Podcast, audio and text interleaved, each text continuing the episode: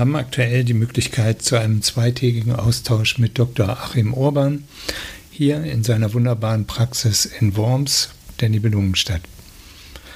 Dr. Urban ist Orthopäde und hat ungezählte Zusatzausbildungen und Zusatzbezeichnungen. Er beschäftigt sich seit Jahrzehnten mit Triggerpunkten und der Therapie von Triggerpunkten mittels Stoßwellenbehandlung. Dabei legt er besonderen Wert auf die sogenannten Muskelketten, in denen die verschiedenen Punkte lokalisiert sind. Triggerpunkte sind eine häufige Quelle für immer wiederkehrende Beschwerden im Bewegungsapparat, auch ausstrahlende Beschwerden bis hin zu Migräne, Sehstörungen und Kieferschmerzen. Wir hatten die Gelegenheit, uns mit Achim Urban über seine Arbeit hier für Sie zu unterhalten.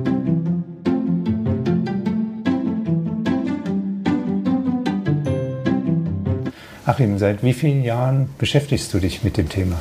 Ja, man kann sagen, dass ich jetzt seit äh, gut 20 Jahren mich damit beschäftige und äh, seit September 2002 äh, das auch mit entsprechenden äh, Geräten die Triggerpunkte behandle.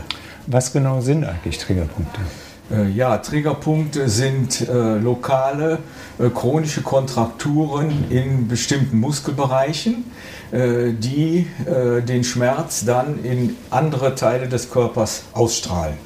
Also triggern, daher kommt das Wort. Mhm. Wie, wie häufig kommt sowas vor und was hat das für eine Bedeutung für orthopädische Krankheitsbilder in deinem Fall? Ja, das kommt äh, relativ häufig vor.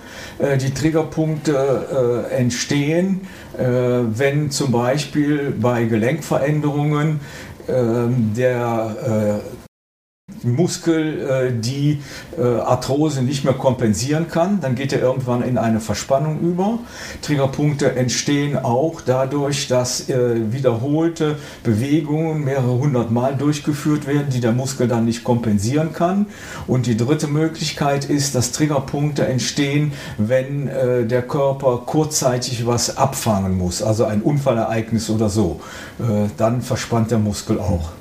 Und mit was für Beschwerden kommen Patienten in deine Praxis, die ein Triggerpunktmuster haben?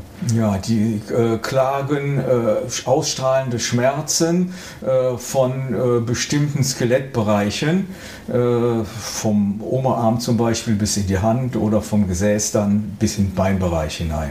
Mhm. Und wie äh, behandelst du diese Punkte dann? Wie, wie wird ja. sowas gemacht?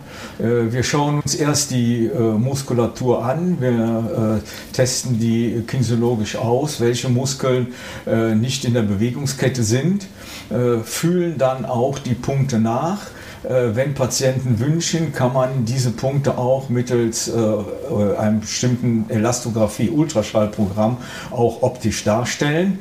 Und äh, dann äh, hat man die Voraussetzung für die Behandlung dieser Muskelpunkte. Die dann wie erfolgt? Die erfolgt dann äh, mit äh, sogenannten äh, Stoßwellengeräten.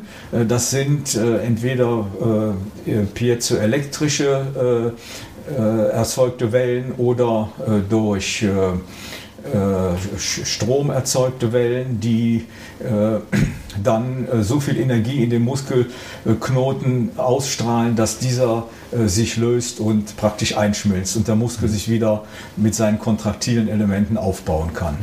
Wie lange dauert eine solche Behandlung, wenn du die durchführst? ja, wir behandeln immer in der Regel äh, mindestens zwei Bereiche. Äh, das kommt äh, ganz drauf an, bei jungen Menschen, Sportlern oder so, die in gutem Konditionszustand sind, äh, reichen manchmal zwei, drei Minuten aus, bis so ein Muskel sich löst.